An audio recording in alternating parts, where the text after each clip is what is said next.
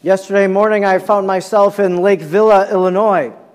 I said Mass that morning for a group of cloistered religious sisters. And as I was heading from their convent to the interstate, my car started to tell me that someone was calling me. And I didn't recognize the phone number, so I took it anyways. And it was an Illinois number. I'd invited some people to the Mass, and they weren't able to come. And so the husband of this family called me and said, You should stop by the house and then see the kids, and I'll be there in a little while. And so I did just that. I went to their house unexpectedly, had breakfast with them.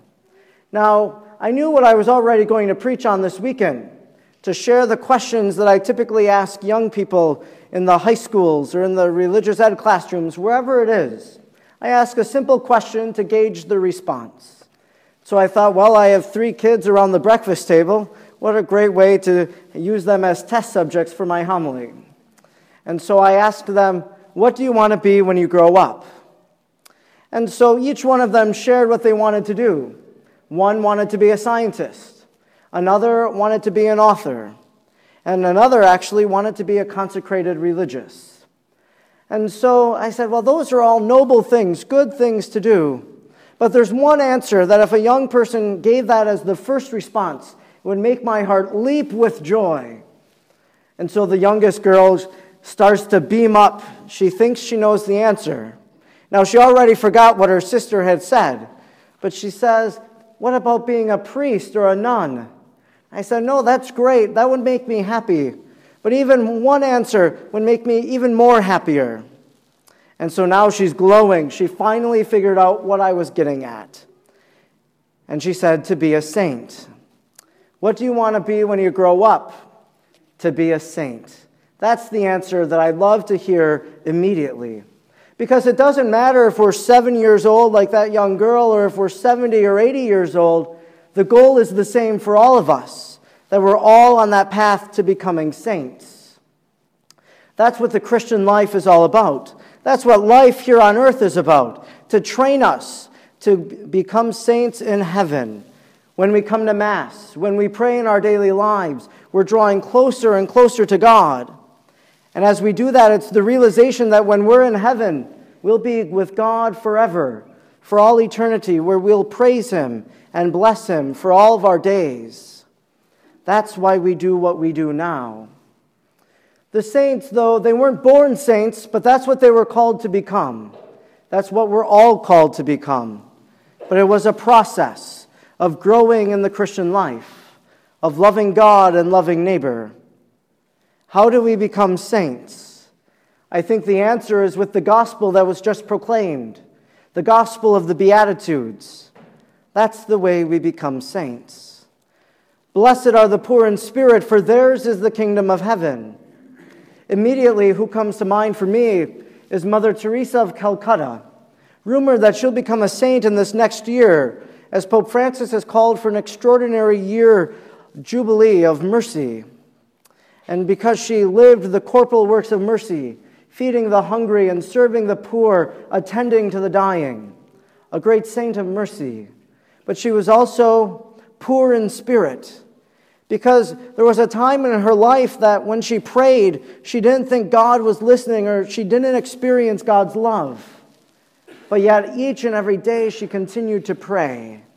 She was poor in spirit, and soon the kingdom of God was hers.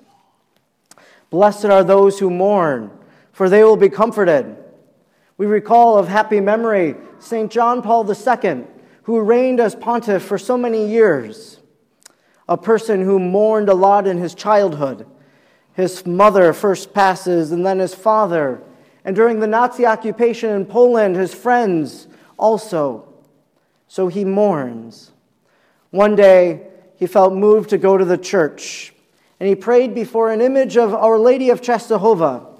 And he said to her, Now that my mother is gone, you must be my mother. Be a mother to me now. Blessed are those who mourn, for they will be comforted. Blessed are those who are meek, for they will inherit the land.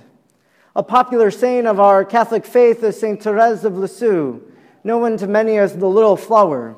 her great promise that she would shower down roses from heaven, that she would spend her heaven doing good on earth. That's why people are so devoted to her. But she was meek. She wanted to join the convent of Carmelite sisters in Lisieux, but she was too young. So she obeyed her father. She obeyed the bishop. She went to the Holy Father in Rome and said, Please, let me enter the Carmel at such a young age. And he told her, Go back home and be obedient. She was rewarded because eventually she was able to join that cloister, inheriting the land as she prayed for all the people throughout the world, as she became the patron saint of missionaries. Blessed are those who hunger and thirst for righteousness, for they will be satisfied. In the American church, we honor the memory of Dorothy Day. She's not yet a saint, but the bishops a few years ago said, let's start that process. Dorothy Day was a social activist. She started the Catholic worker movement, concerned about the needs of others. She thirsted for righteousness, for justice, and in her work that was satisfied. Blessed are the merciful, for they will be shown mercy. Blessed are the clean of heart, for they shall see God. I link these two Beatitudes together because I think there's a saint that really encompasses both of them. A saint whose story resonates with so many people. Just a few weeks ago in Madison, her relics were passing throughout the country and stopped in Madison. There was a Mass that evening, which I attended. A thousand people had joined for Mass to honor St. Maria Goretti. And then a thousand more lined up in the hall and outside just to be able to pass by and ask her to pray for them.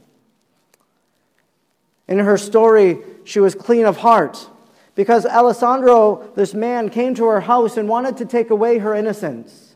And she told him, No, Alessandro, it's a sin. It's a sin. And Alessandro proceeded to stab her 14 times. On her deathbed the next day in the hospital, she said, I forgive Alessandro, and I want him to go to heaven one day. Her mother was able to forgive Alessandro for taking her daughter. And Alessandro experienced God's forgiveness and experienced the forgiveness of Maria as she came to him one night in a dream, giving him 14 lilies. I wondered what was it about St. Maria that brought so many people to this church? She died in 1902. Why was her story so relevant still? I think because of the attack against chastity, because we're people who are unable to forgive others, holding grudges, that her story challenges us, inspires us. Blessed are the merciful, for they will be shown mercy. Blessed are the clean of heart, for they shall see God. Blessed are the peacemakers. The immediate saint, I think that if you think about a peacekeeper, would probably be St. Francis, because we sing that song, Make Me a Channel of Your Peace. But I'd like to look at St. Norbert, a saint who many people know about because of St. Norbert College and the Norbertines in De Pere. St. Norbert was an arbiter of peace. It is said that after Mass, he would meet with people, rulers who were feuding between one another or families. And with the help of God, they would put at rest whatever was causing them despair. Blessed are the peacemakers. And lastly, blessed are those who are persecuted for the sake of righteousness. Just recently, in the past year or so, Pope Francis canonized St. Oscar Romero, a saint from Central America. He was persecuted by his government. And one day, as he was celebrating Mass at the altar, he was shot dead persecuted for his faith and for his beliefs, but now knows the joy of the kingdom of heaven. St. John today in the book of Revelation talks about how there's that great company of saints, the multitude who are praising God in heaven. Do we want to be a part of that number? Do you want to be a saint? If the answer is yes, Jesus has given us the teaching on how to do it, to live the Beatitudes, to become meek, to be pure of heart, to be peacekeepers in our world, to show mercy to others. And when we do that, our reward will then be great in the kingdom of heaven.